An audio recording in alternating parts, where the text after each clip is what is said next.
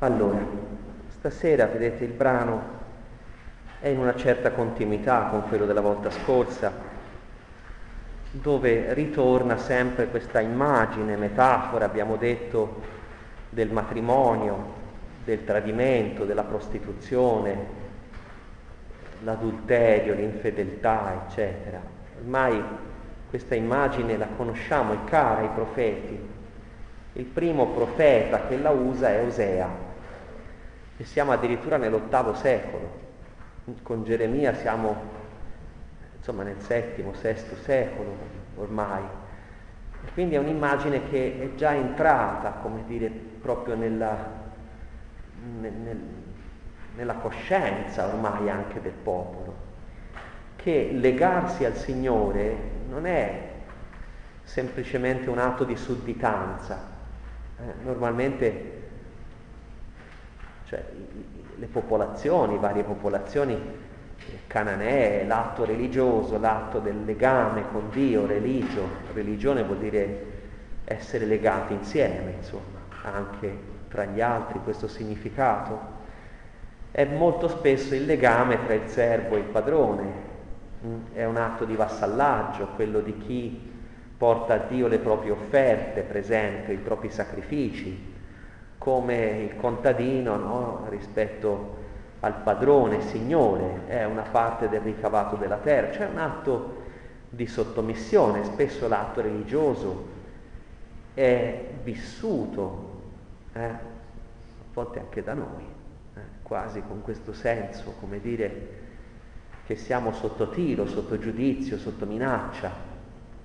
Ma Israele, a partire dal, da Osea veramente comincia a avere coscienza che quanto il Signore ha voluto dall'inizio con Mosè al Sinai non era semplicemente un atto di sottomissione, era un'alleanza, dove evidentemente l'iniziativa è stata sua, prendere un popolo che era schiavo, ma non per farlo rimanere schiavo, per liberarlo, per metterlo in una condizione di poter dire di sì, di poter farlo liberamente, cioè come un atto di fede, di fiducia, quindi come una risposta all'amore, l'amore che risponde all'amore. Allora ormai nella coscienza del popolo c'è questo dato, che qualunque cosa che insomma in qualche modo si fa contro Dio, coscientemente, volontariamente, come un atto di ribellione, di rifiuto, di abbandono di Lui, è come la rottura di un vincolo che non è quello di una servitù, eh, ma è quello di un matrimonio. Ed ecco come ovviamente Geremia non, non inventa lui questa immagine, non è una scoperta, un'intuizione sua, ma è una ripresa carica di, di, di, di sofferenza, di affetto, di pathos, eh, dice qualcuno, che evidentemente qui nel libro del profeta Geremia tocca uno dei vertici di tutto l'Antico Testamento. Questo è indubbio. Se uno dovesse dire proprio qual è il libro della Bibbia più carico di pathos, capite? Pathos nel senso proprio di, di affetto, di passione, di sentimento, eh, di, di sofferenza, proprio anche a motivo di questo, è proprio il libro del profeta Geremia fino a toccare, a investire in tutto questo la persona stessa del profeta, che porta nella sua carne, nel suo corpo, tutte le conseguenze no, di questa sofferenza di Dio per il popolo e della ribellione del popolo verso Dio. Ora, oggi abbiamo questo terzo capitolo che fino all'inizio del quarto, 4-4, eh, è come un'unità, lo possiamo capire perché diciamo al versetto 5 del capitolo 4, subito dopo, se prendete la Bibbia, eh, vedete che viene descritta l'invasione dal nord. Eh? Quindi è chiaro questa minaccia incombe, la minaccia ovviamente dell'invasione che era stata prima assida per il popolo del nord, ma qui invece comincia a essere la minaccia per il sud, per Gerusalemme. Siamo un centinaio d'anni dopo la fine del regno del nord, contro cui aveva predicato Osea, Eh?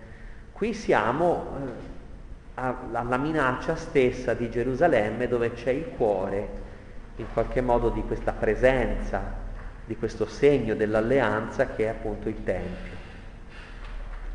Allora la sezione successiva si capisce che è ben distinta perché cambia proprio il lessico eh, che descrive questa invasione. E invece la continuità col capitolo 2 è più forte. Ora qui nel capitolo 3 c'è un passo avanti rispetto al capitolo 2. Il capitolo 2 era rimasto in una forma interlocutoria, molto di denuncia, se vi ricordate, da parte del Signore, eh, con queste immagini contrastanti, eh, cariche di, di, di, di sentimento. Il capitolo 3 comincia invece, vede svolgersi eh, questa situazione di attesa, eh, di suspense quasi, come andrà a finire. Eh. Dio ormai è al limite della sua pazienza perché il suo dolore ferito come quello di un marito, insomma, non è soltanto è ferito, non è soltanto ferito l'affetto, eh?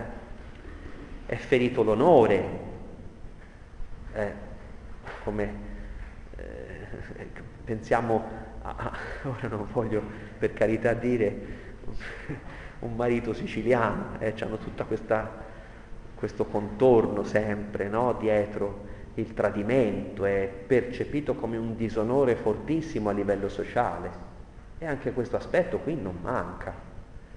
Il Signore si sente umiliato. Allora, mentre il suo parlare diventa sempre più impetuoso, no? e, e, e, di là invece l'atteggiamento è quello di chi non se ne cura, eccetera, uno si chiede ma fino a che punto arriverà questa tensione che sta crescendo? Arriverà fino a una rottura? Ma davvero il Signore non ne vorrà più sapere di questo popolo?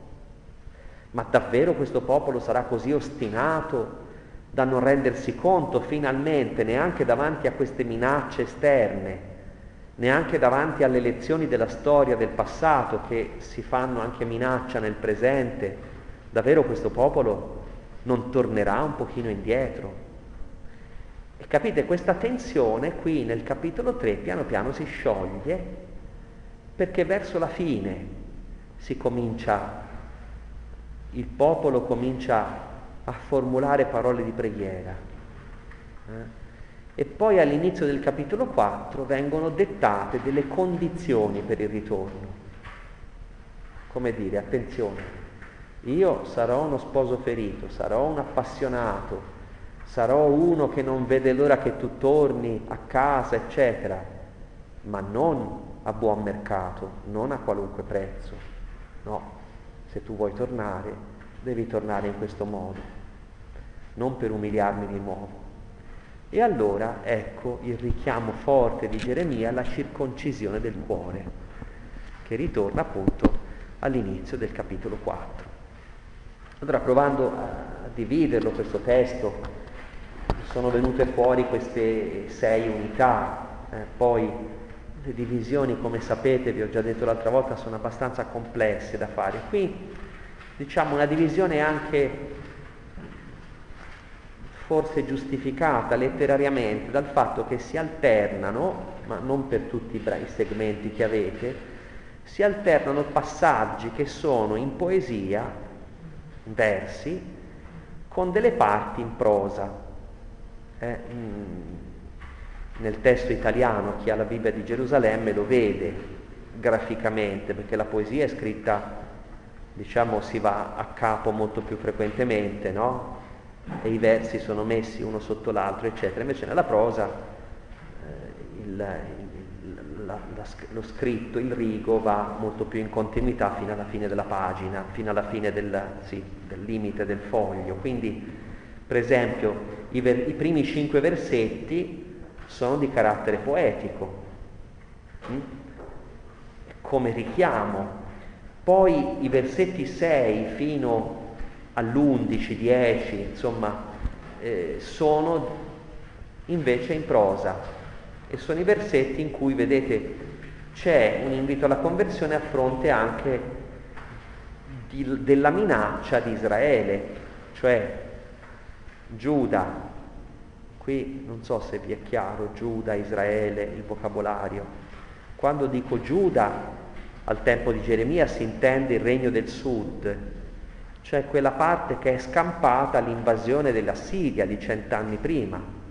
Si intende la tribù di Giuda, un po' della tribù di Beniamino, eh, quindi la parte diciamo che sta, ruota intorno a sud di Gerusalemme, dove Gerusalemme è il centro, ovviamente.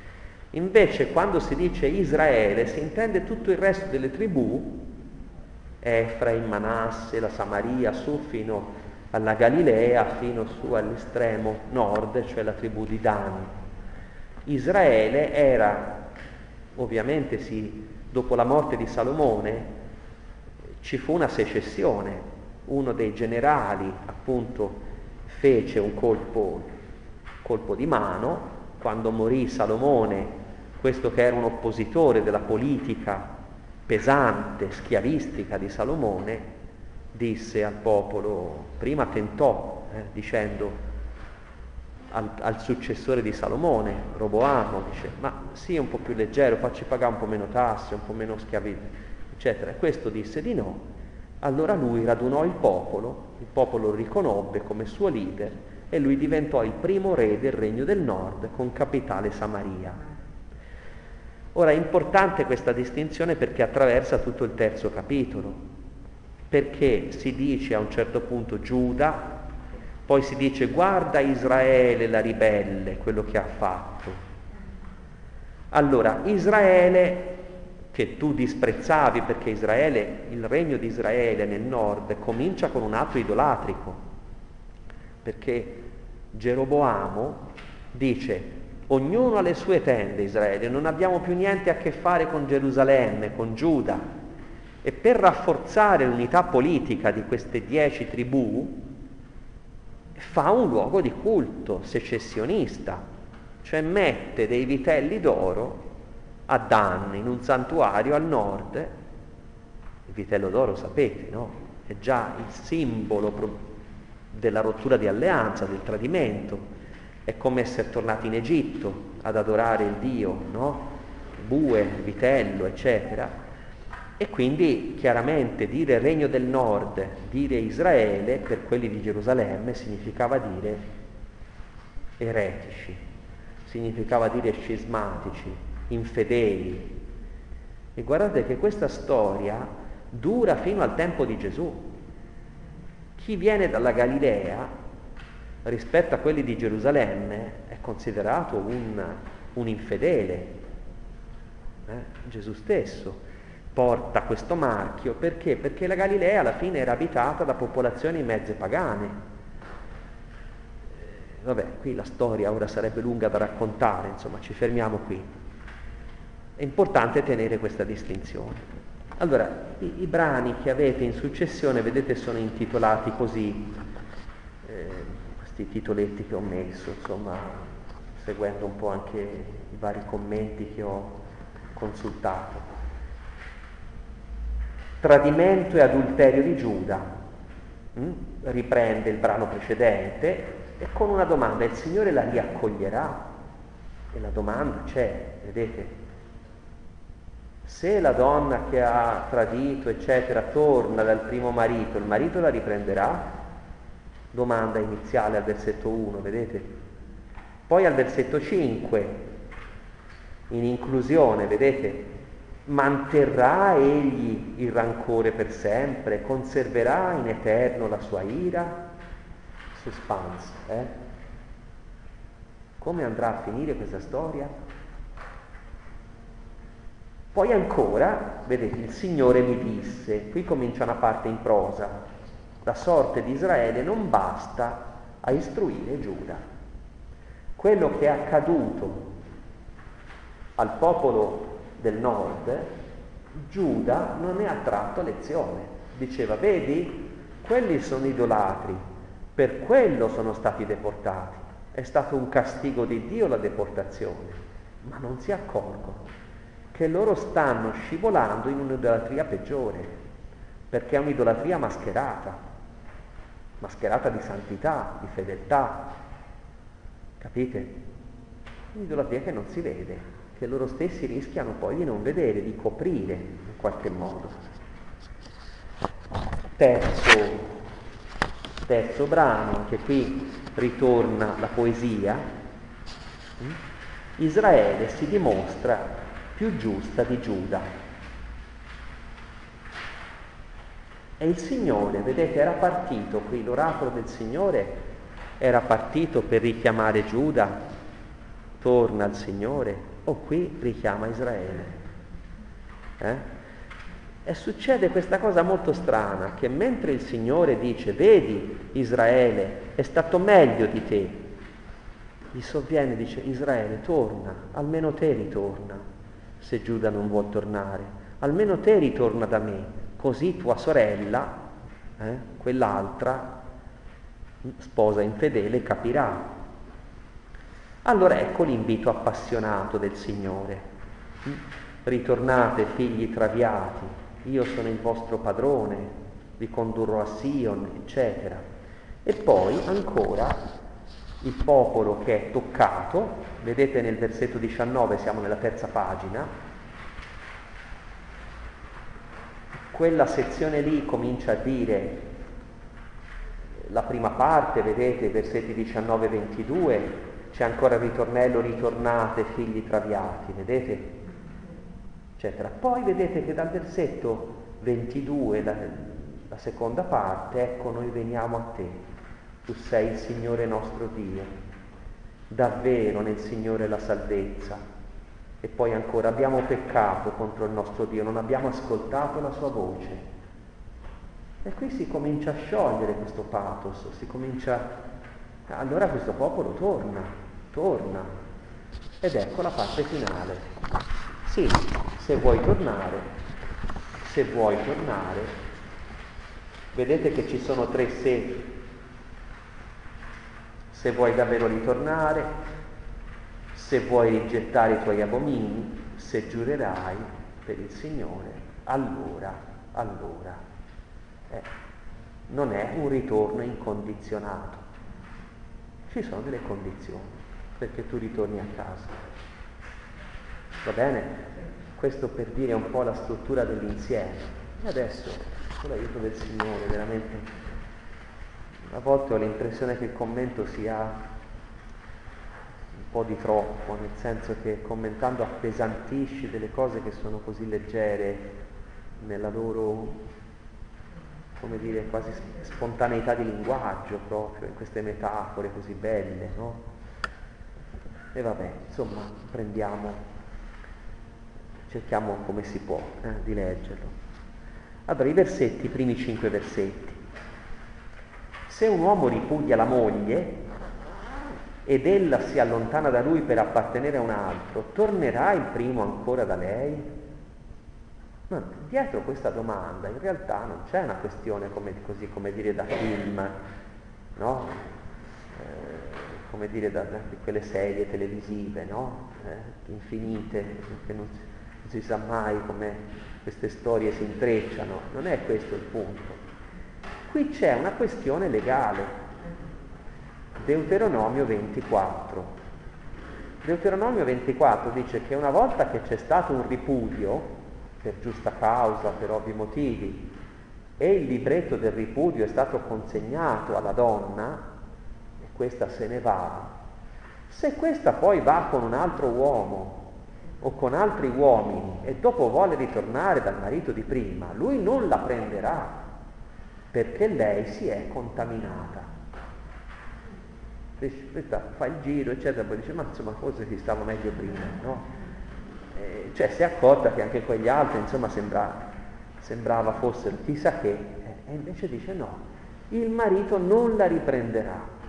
Ora, capite che tutto questo pathos, questa immagine nuziale, qui avrebbe il suo punto debole, perché il Signore vuole che questi ritornino, ma se questi hanno girato tutti gli amanti, tutte le divinità, eccetera, il Signore li può riprendere questi qui poi come sposa?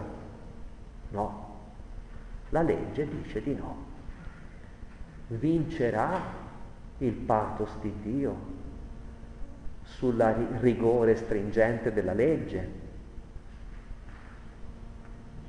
Vincerà il bisogno di questo popolo, poi anch'esso umiliato, mortificato, bisognoso di salvezza, sul rigore della legge che proibisce il ritorno. E quindi qui c'è una questione teologica importante, che c'è in gioco un amore, un affetto che vanno oltre l'applicazione della legge. È mh, la contaminazione, vedete, addirittura, guardate il versetto 1, la contaminazione della donna, popolo, si estende alla terra. Quella terra è tutta contaminata, vedete come ritorna anche al centro del brano, così hai contaminato la terra con la tua impudicizia, perversità. Per questo sono state fermate le piogge, gli acquazzoni di primavera non sono venuti. Ah, ma ci vuole la pioggia per la terra? Ci vuole? E questi pensavano di no. Perché in Egitto non avevano neanche bisogno di piogge, perché questa l'acqua uguale cielo che discende sulla terra, come dice Isaia, la parola mia, pensate il mio amore, scende dall'alto, irriga e fa fruttificare. L'Egitto ha la divinità incorporata, è il Nilo, quindi è come se tu potessi in qualche modo essere svincolato da un'alterità sotto il cui giudizio tu stai, sotto la cui dipendenza tu stai, perché questa alterità l'hai in qualche modo assorbita. E qui, capite, non ti rendi conto, ma quando poi le piogge cessano, ecco, mentre prima in Egitto tu potevi fare la vita che facevi e non ne subivi conseguenze, dopo che hai incontrato l'amore, il tradimento non è senza conseguenze. Eh, uno potrebbe, quindi, cioè, voglio dire, se uno è stato toccato dalla grazia di Dio, eh, non può fare i confronti con altri, dice ma quello fa peggio di me. Eh, no, te fai peggio di lui, perché quello non ha avuto l'incontro che hai avuto te col Signore. C'è un giudizio più severo su chi ha incontrato il Signore, giudizio nel senso che si pagano delle conseguenze più forti per ogni tradimento. Capite?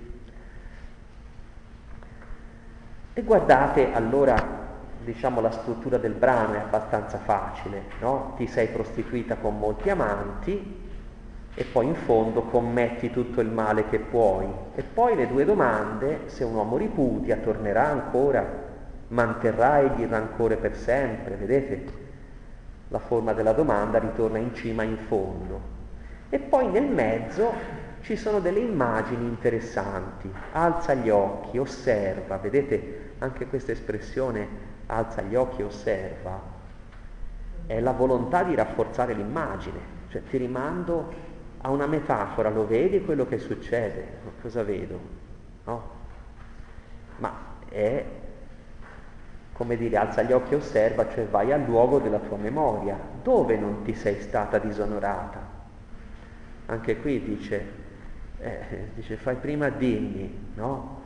I postriboli dove non sei stata che quelli dove sei stata, no? Dice, e questa è la domanda, no? Fai prima a dirmi con chi non sei stata, no? Che con chi sei stata. Tu sedevi sulle vie aspettandoli come fa l'arabo nel deserto. Ma non è strana questa immagine? Ma voglio dire, l'arabo nel deserto è un maschio che dà la caccia, si fa per dire metaforicamente, vede le donne che passano. Guardate, questo sport è abbastanza attuale. Eh? I popoli arabi hanno meno freni, meno inibizioni, non so come mai, perché le donne sono abituate sempre a vederle vestite fino agli occhi e noi che ormai vediamo di tutto abbiamo sostanzialmente un certo calo no? del desiderio che questi invece mantengono bello no? vivace. Noi non ci fa più grandi no? Emozioni ormai E questo che vede, guarda, seduto sulle strade, sapendo di dove devono passare, ma è l'uomo che fa la posta alle possibili donne che vanno al pozzo ad attingere il gregge, eccetera. Invece qui è rovesciata l'immagine, capite? È la donna che è così sfrontata che invece di essere, come si addiceva la donna, capite, un po' timorosa, piuttosto coperta e attenta agli uomini, insomma, poco seri, no? Perché, insomma, c'è anche un pudore differente, no? Nella donna rispetto al, all'incontro con questa alterità un po' eh, così. Eh. E invece questa qui si mette lei stessa a caccia come sfida. Qui viene un po' in mente la Samaritana, eh? questa donna così spigliata che aveva avuto cinque mariti e poi stava con uno che non era suo marito e con Gesù si presenta come una, ah ma te chiedi da me, no? Gesù in una posizione sempre così, di, di, quasi di seduto mentre lei è in piedi, quindi dal basso. Sfrontatezza di prostituta è la tua, non vuoi arrossire. E ora gridi verso di me, Padre mio, amico della mia giovinezza tu sei. Quindi questa ha cominciato a dire, amico della mia giovinezza. E poi come lo chiama? Padre mio, non è strana questa cosa. È strano che qui eh, comincia in qualche modo un cedimento, sostanzialmente, che viene da un bisogno. Non viene da un amore, da un affetto sincero, viene da un bisogno. Cominci a sentirti in pericolo, cominci a sentirti sfruttata, usata e gettata via, no? come calpestata da questo nemico che poi diventa il tuo oppressore, e tu allora a quello che era il tuo marito lo cominci a chiamare papà. Non è un po' strano? Vuoi far leva su un altro tipo di sentimento, non gli stai dicendo sposo mio. Poi lo stai chiamando amico della giovinezza. Insomma, è un modo di tornare, ma neanche poi a quella relazione di prima. È un ricorrere a qualcuno da cui vuoi essere in qualche modo liberata, questo sì.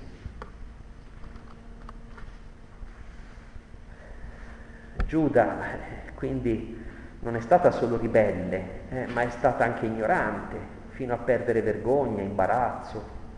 Sfida il suo sposo, come fa l'arabo nel deserto, quasi a misurare il limite della sua sopportazione. Ce la farà lui? No? a, a, in qualche modo a perdonarmi e gli dai ancora. No? La sorte di Israele, ecco il secondo brano. Il Signore mi disse al tempo del re Giosia, hai visto ciò che ha fatto Israele, la ribelle? Si è recata su ogni luogo elevato, sotto ogni albero verde per prostituirsi. Le alture, eh, le alture qui erano, in genere sono luoghi di culto, i vari santuarietti, no?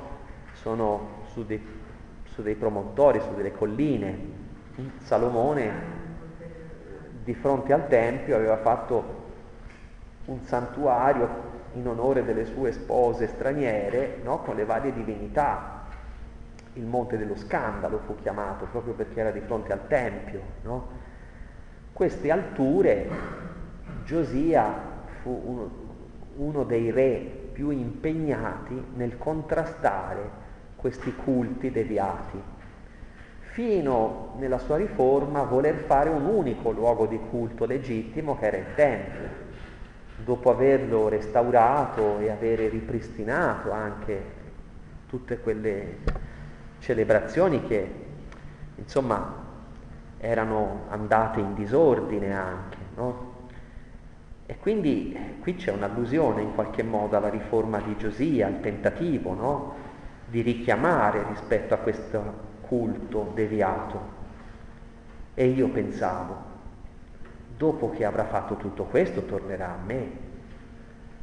Qui è lo sposo che, visto, dice, ma insomma adesso poveraccio avrà bisogno di sfogarsi, lasciamolo fare, vediamo, insomma, no? vuole uscire con i colleghi di lavoro, lasciamolo andare. io mo, sarà poveraccia è stanca, è stressata, poi dopo si...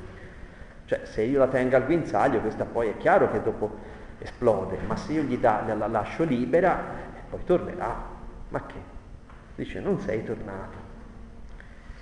La sua perfida sorella Giuda ha visto ciò. Questo, qui si parla di Israele, eh? il regno del nord. Giuda ha visto ciò, ha visto che ho ripudiato la ribelle Israele per i suoi adulteri, consegnandole il documento di divorzio. Quindi qui si scopre che questo, questo sposo aveva due mogli sostanzialmente, che erano due sorelle, aveva sposato due sorelle.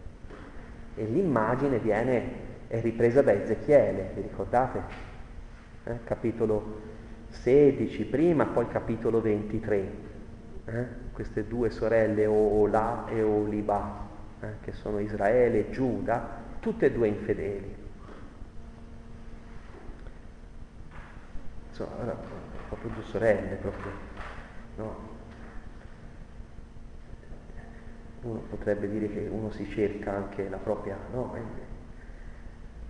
La sua perfida sorella Giuda non ha avuto alcun timore anche lei è andata a prostituirsi, ha commesso adulterio davanti alla pietra e al legno.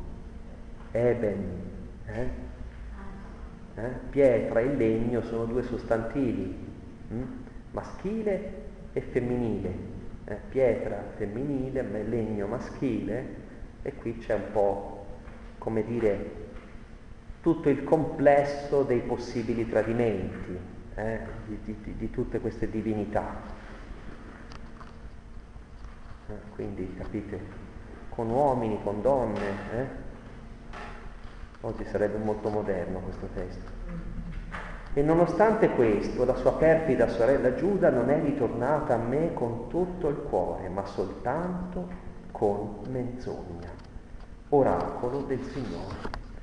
Allora su Giuda dice il Signore incomberà un castigo più severo, perché lei ha avuto maggiori grazie, è stata per molto tempo più vicina a me e non ha tratto lezione dal disastro del castigo della sorella.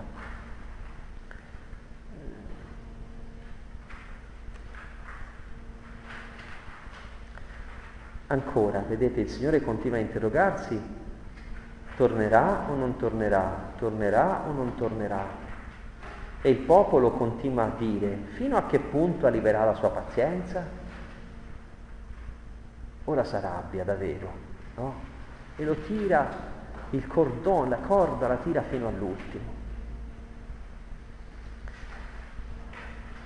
Allora il Signore mi disse, Israele ribelle si è dimostrata più giusta della perfida Giuda, va e grida queste cose verso il settentrione. Eh, allora capite qui il profeta Geremia dice guarda verso nord e grida, poveraccio, questo qui deve aver fatto di, di tutto, questo Geremia, no?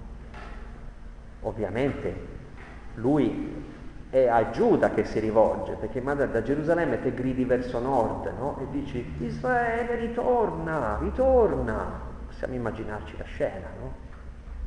E questi di, di, del sud dovrebbero ingelosirsi un po' e dire, ma insomma, questa qui è più giusta di noi, Israele è più giusta, questo sta dicendo il profeta. Quegli idolatri che voi giudicate eretici, eccetera, sono più giusti di voi e il Signore li sta invitando a tornare.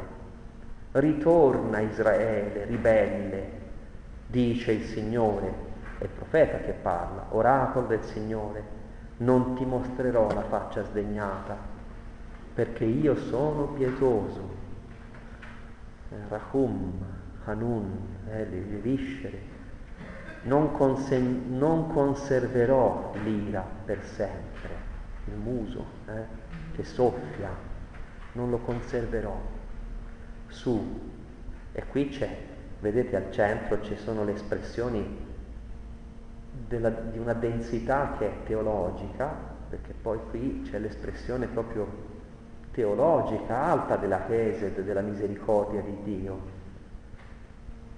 Ma sono metafore, capite? Metafore potentissime del pathos, eh, di questo affetto ferito ma tenace di Dio, che è costretto a supplicare. Questo marito che va fuori e grida, ritorna a casa, ve lo immaginate? La gente che si affaccia alla finestra e dice, poveraccio questo qui è messo male davvero. Eh? Mettere in piazza il proprio dolore così. Eh?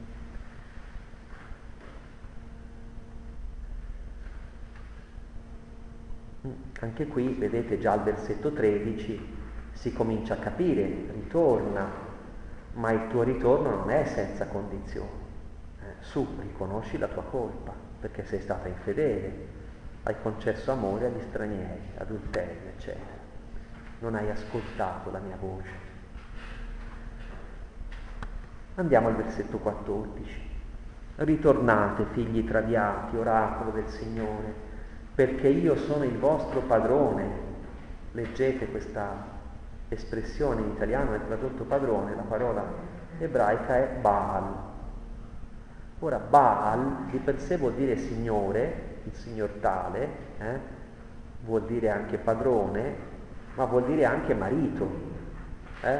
cioè Baal è l'uomo sposato, Baalim sono le divinità, Capite allora che già nel vocabolario chi, chi, ha, chi usa la lingua ebraica queste cose le vede già nel linguaggio stesso.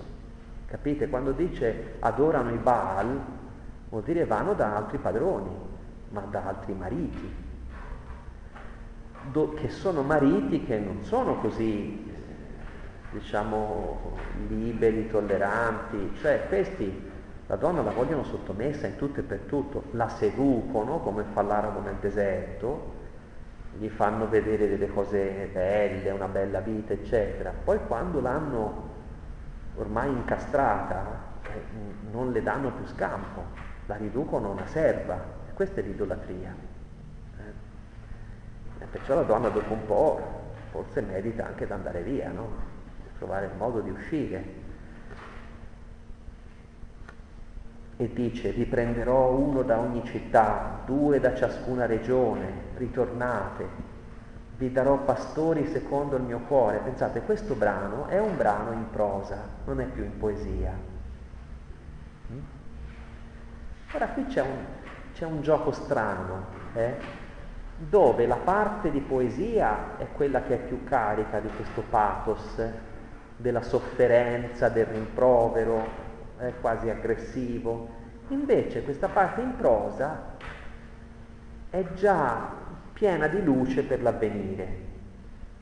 Anche qui gli studiosi dicono, ma si tratta probabilmente di, di profezie successive, qui sono stati cuciti insieme oracoli di tempi diversi, vai, vai a sapere, possiamo stabilire, è complessa la redazione di queste cose, però certamente c'è questo aver voluto intrecciare prospettive di speranza, di ritorno, eccetera, a questa invece protesta sofferente. No?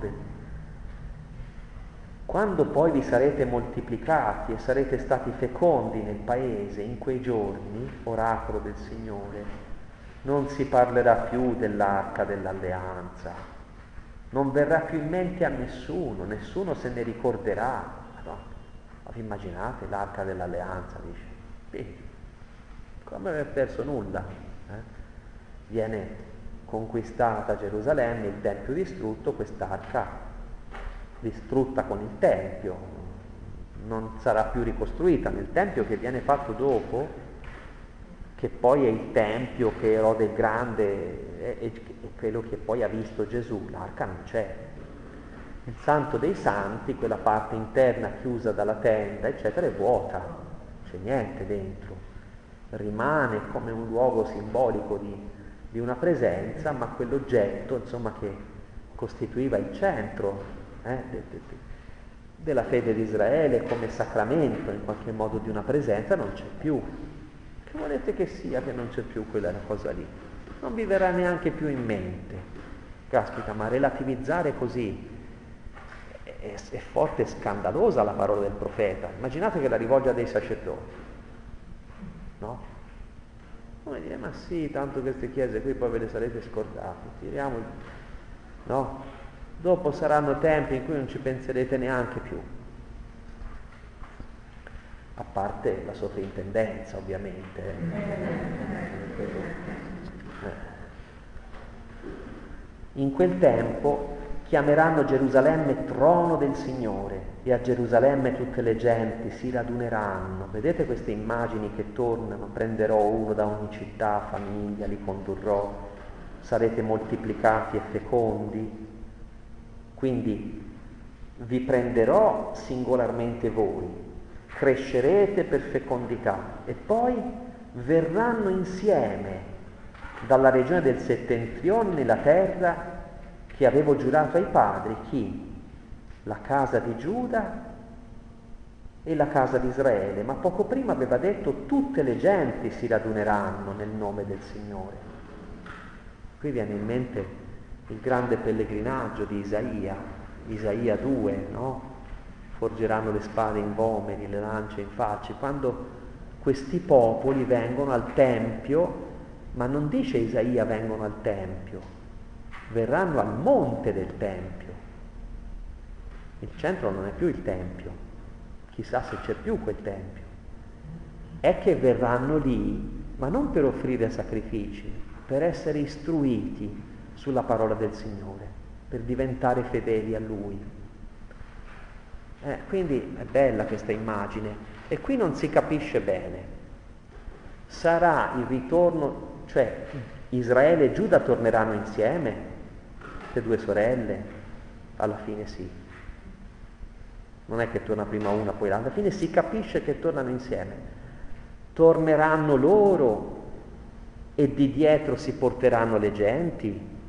Mm, chi lo sa? Forse verranno le genti e a coda verranno anche loro. Vedete il testo come è scritto?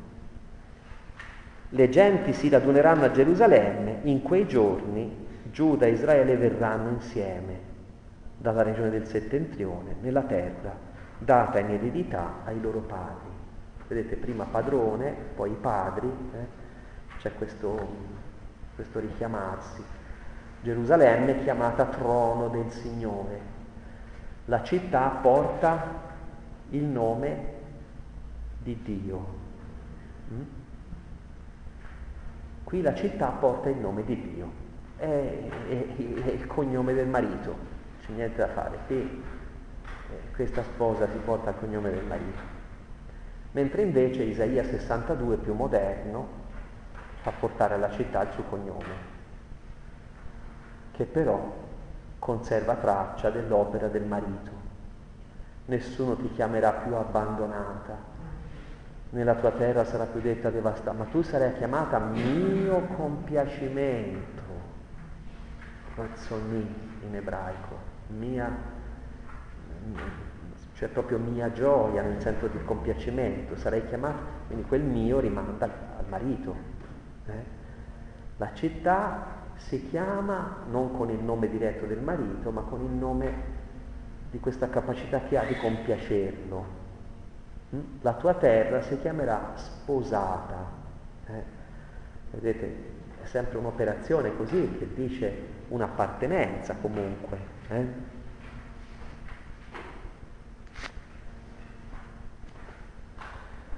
Va bene, e qui le immagini profetiche sono fortissime. Eh? Osea 2, Osea 11. Certo qui è, singolare la cosa perché vedete che la metafora dello sposo si intreccia con quella del padre. Eh? A un certo punto qui dice ritorna, ritorna, poi dice figli traviati tornate. Perché? Perché questi qui hanno cominciato a dire padre, padre, no? Allora, questi si trovano in una condizione in cui non sono più capaci in qualche modo di rapportarsi a lui come sposo e fanno leva su una parte, guardate ma in fondo anche tra marito e moglie, no? nel momento in cui si impone una frattura e c'è la necessità del perdono da parte di uno verso l'altro, il perdono è l'esercizio di una paternità, perché è asimmetrico, capite? Lì sei tu che devi amare gratuitamente dove l'altro è in grado di offrirti solo il suo dolore. Ma mentre ti offre il suo dolore, tu capisci che lì dentro c'è l'amore che ritorna e tu lo riaccogli. Eh, insomma, il matrimonio è fatto così. Eh? Non si è solo marito e moglie, si è anche padre e figlia, madre e figlio, secondo come vanno le cose della vita. A volte c'è bisogno di, di essere dove c'è una sofferenza, uno smarrimento, di essere madri o padri, viceversa, no? Della propria moglie come fosse una figlia o viceversa, no? Tant'è che rispetto a tutte queste sfumature, moglie, marito, fratello, sorella, padre, madre, eccetera. Poi alla fine quella che diventa dominante in un rapporto riuscito è fratello, sorella, perché è privata di qualunque tipo di, di, di prurito, di, di, volontà di sottomissione, no? di possesso, dice la libertà perché un, se un marito sulla moglie potrebbe rivalersi per il diritto di allora, tu sei mia, lei non lo può dire così altrettanto, eh? Con una sorella non lo puoi fare perché è uno che è sopra e, e gli altri sono uguali, tutti uguali. Allora per questo Abramo chiamava la moglie sorella, vi ricordate?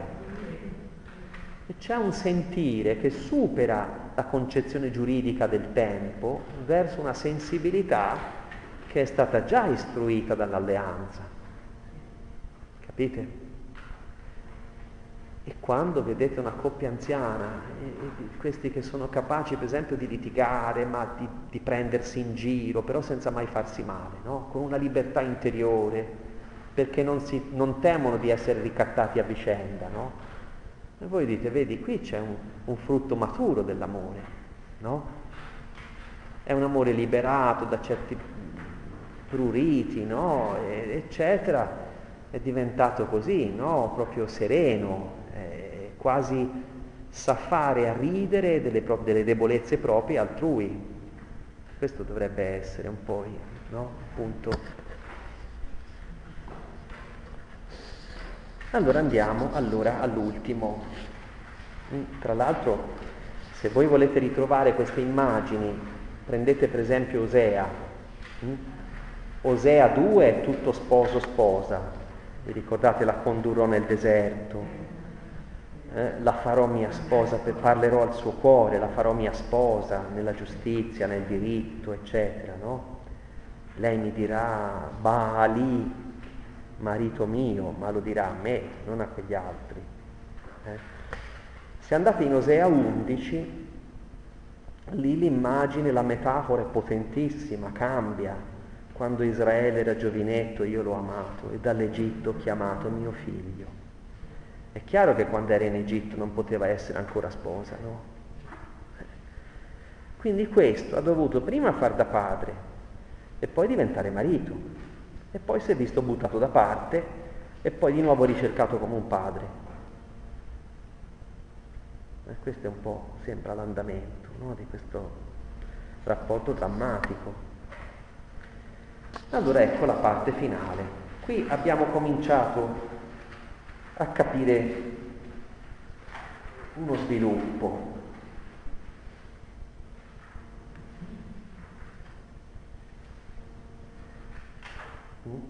Io qui vi ho scritto sinteticamente, eh, le metafore si intrecciano.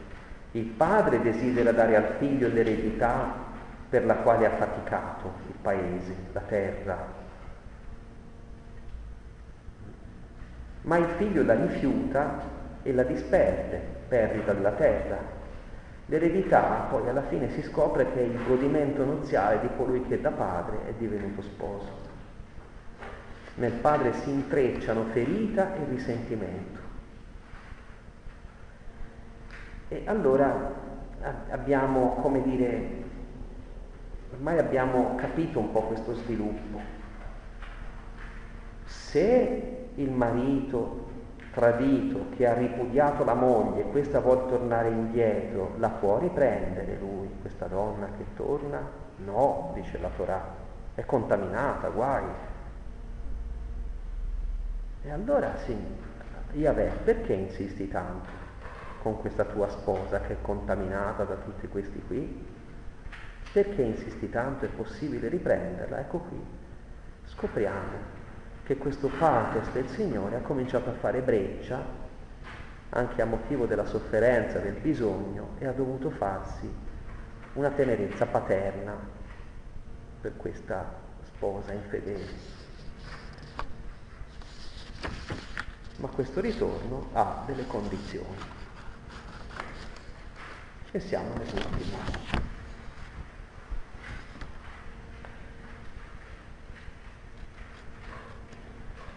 La sorpresa è notevole, dopo una così lunga contesa non sembravano possibilità di ritorno. Eh. Versetti 1-2. C'è un triplice se iniziale. Il testo ebraico sono soltanto due se, ma anche la terza frase entra in unione con la seconda sempre sotto il sé, no? come una condizione che viene posta. Se vuoi davvero ritornare Israele, a me dovrai ritornare. Quindi un rapporto diretto. Se vuoi rigettare i tuoi abomini, non dovrai più vagare lontano da me. Quindi qui si dice ritornare, shuv, shuv è il ritorno, teshuvah è la conversione, ma la Teshuvah per gli ebrei è il ritorno dall'esilio. Capisci? Questi sono tornati nello Stato di Israele, tutto il sionismo era una Teshuvah, no? una bella conversione poi è stata, no? Cioè, è il riappropriarsi materiale della terra, ma la Teshuvah è qualcosa del cuore. Eh, questo verbo shuv è fondamentale nella Bibbia, è il ritorno al Signore rigettare i tuoi abomini, quindi qui dice, eh, dice il marito, eh, vuoi tornare a casa? Eh, devi rompere con questi qui, eh. eh mica io posso stare lì dopo a vedere se questi poi no, ti rivengono a cercare, così, no? Eh, eh io, c'è investigatore privato, no? Non caso. Se giurerai per la vita del Signore con verità, rettitudine e giustizia. Allora, tre condizioni ci sono qui. La volontà di tornare senza esitazioni, la volontà concreta di togliere via gli abomini della prostituzione, quindi segni della pratica idolatrica. Terzo, la volontà effettiva di farlo con verità e rettitudine davanti a Dio. Non di farlo in modo così, no? Solo esterno, apparente. Quindi questa coscienza retta nelle proprie intenzioni e nelle proprie dichiarazioni. Verità, giustizia, rettitudine, mamma mia. Qui il vocabolario profetico. Amos è pieno di queste parole. Mm, vi ho citato di dei versetti. Isaia, eh? pensate all'immagine della vigna, tendevo rettitudine, verità ed ecco, oppressione. E via dicendo. Quindi il ritorno esige questa volontà di ordinare la propria vita secondo le norme del patto. Il richiamo alla verità si oppone alla, quali- alla quantità di menzogne e falsità prima denunciate.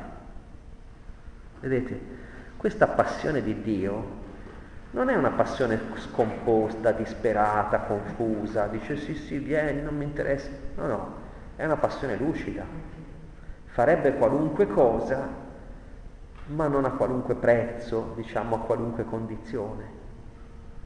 Capito? C'è sempre una risposta a cui il Signore non si può sostituire. Allora le condizioni vengono, ah qui è interessante perché vedete, vedi, dice, cosa vi ricorda questo versetto 2 alla fine? Allora le nazioni si diranno benedette in te in te si glorieranno. Eh? Abramo, sì, Genesi 12, Genesi 18, Genesi 22, al sacrificio di Isacco, ricordate, ritorna questo saranno benedette in te, saranno, e qui è appunto una promessa di fecondità che è la stessa promessa di Abramo. Così dice il Signore. Ecco, al versetto 3 e 4 si va ancor più nel concreto di queste condizioni del ritorno. Così dice il Signore. Agli uomini di Giuda e di Gerusalemme, dissodatevi un terreno e non seminate tra le spine. Mm? Dissodare, seminare, qui Geremia è pieno, pieno della predicazione di Osea. Eh, Osea, lo vedete anche lì citato, 10-12, dissodare, seminare. E allora, capite, c'è un'opera che dissodare, e togliere le spine, c'è un, un lavoro che deve essere fatto di verità, di chiarezza nel proprio cuore, no? C'è un cammino di purificazione. E questa cosa in qualche modo deve essere fatta. È una possibilità quindi che il cuore sia preparato per il ritorno, per, per riaccogliere. Non seminate tra le spine, qui la parabola del seminatore. Eh? Allora è perché devi accogliere il suo amore, il suo spirito, la sua parola, che devi dissodare questo terreno. Un'immagine agricola. A questa immagine agricola succede subito un'immagine cultuale che rafforza questo stesso pensiero. Circoncidetevi per il Signore, circoncidete il vostro cuore. Circoncidere. Eh? Eh sì, il cuore, appunto. Cioè circoncidere vuol dire incidere tutto intorno. Eh? Quindi non fare solo una fessura, ma aprire veramente. Eh?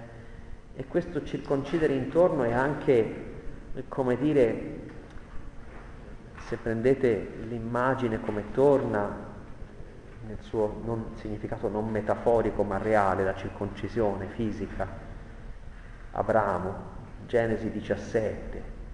Ricordate che il Signore ad Abramo aveva rinnovato la sua promessa perché Abramo ha avuto uno sbandamento, un'esitazione, no? Il Signore passa in mezzo agli animali e dice io mi impegno a costo di essere io spaccato in due. Poi il tempo passa e Abramo si unisce ad Agar e dice vabbè almeno mi contento se ho questo figliolo Ismaele, questo se lo adotta Sara e io considero questo come il figlio della promessa. Il Signore al capitolo 17 della Genesi ritorna, no. Allora, quel tentativo che hai fatto te, io lo benedico. Anche Ismaele è benedetto, ma il figlio uscito da te, da Sara, e ti do questo segno, la circoncisione. Ora, la circoncisione è un'operazione di diminuzione, ancorché simbolica. Eh per carità, uno dice poi eh, tagliando eccetera certe operazioni sono facilitate, no? Ma, insomma, è una ferita lì. E dire la diminuzione proprio di quella parte che è la forza generatrice di fecondità dell'uomo è come dire guarda non lo aspetto dalla carne, lo aspetto da te, non lo aspetto dalla mia capacità, lo aspetto da te. Quindi è un'operazione umile la circoncisione, al di là che poi Israele ne abbia fatto un vanto, no? E, e, e Paolo, diciamo, punta il dito su questo vanto fasullo, no? Mm, nella lettera ai Galati addirittura è tremendo, questi Galati che puntano ancora alla circoncisione, alla legge, dice io se fossi in voi mi taglierei proprio tutto. Dice proprio così, eh che poi sa, la traduzione italiana eh, deve un po' ammorbidire, no? Eh, quindi è forte l'immagine, è, è dura no? nel tempo eh, questa sorta di polemica. Mm. Allora viene in mente il cuore di carne, sostituito al cuore di pietra, questo cuore che è finalmente malleabile, aperto, capace di accogliere, capace di amare, di accoglierlo l'amore. Questo cuore c'è la Torah che viene scritta dentro. Eh? E qui avete le citazioni solite di Geremia 31, di Ezechiele 36. La metafora della circoncisione del cuore l'abbiamo già trovata nel Deuteronomio, se ricordate. Il Deuteronomio e Geremia sono apparentati, tant'è che eh, gli studiosi pensano che proprio ci sia il profeta Geremia a monte di tutta la teologia deuteronomista, proprio per questa ripresa forte degli stessi temi.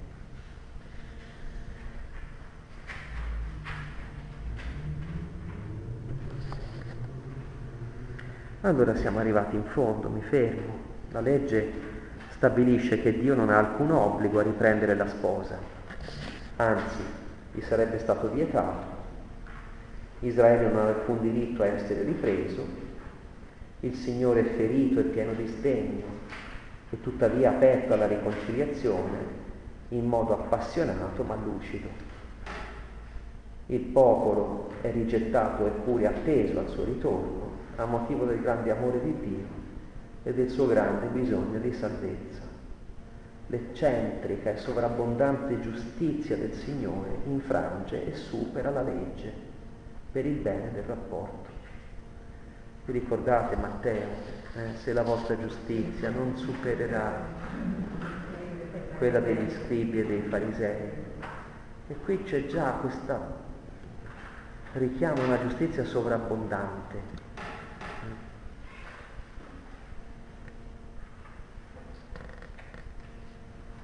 E addirittura il Signore nel suo potente desiderio di relazione amorosa rischia anche la profanazione, rischia di essere come calpestato e deriso per il bene dell'alleanza e di quel partner infedele.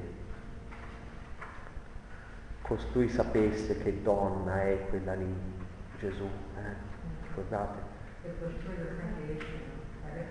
Non lo farebbe quella cosa lì, eh? non si lascerebbe avvicinare. Va bene, io finisco qui allora.